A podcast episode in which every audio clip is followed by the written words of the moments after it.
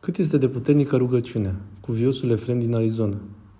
În Vechiul Testament îl vedem pe Moise, în momentul în care se lupta armata izraelită cu poporul, armata lui Amalek, adică cu cei de al neam, acesta și-a ridicat mâinile pe orizontală și atât timp cât ținea mâinile ridicate în semnul crucii, armata izraelită învingea armata străină.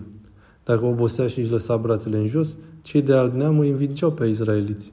De aceea a impus Moise să-i sprijine mâinile celor doi oameni ai lui, doi oameni în care avea încredere și care erau alături și având continuu mâinile răstignite, iar în acest fel închipuind răstignirea lui Hristos și că prin cruce va veni biruința asupra vrăjmașului, au învins.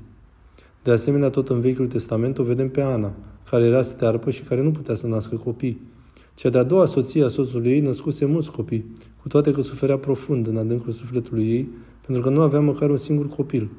Într-o zi, după multe altele de suferință, se duse la templul lui Dumnezeu, a îngenunchiat și rugându-se din tot sufletul ei, cu toată inima și cu toată ființa sa, l-a rugat stăruitor pe Dumnezeu să se aplece și către cererea ei și să-i dea rod pântecelui ei. Și pentru rugăciunea ei a învrednicit-o Dumnezeu să nască copil. Și ce copil a născut? Pe Samuel, pe profetul lui Dumnezeu. Sunt multe exemple despre puterea rugăciunii și în mod special în Noul Testament și la părinții bisericii și la părinții pustii, vedem că cele mai mari reușite duhovnicești s-au realizat prin rugăciune fierbinte, prin plecarea genunchilor la rugăciune.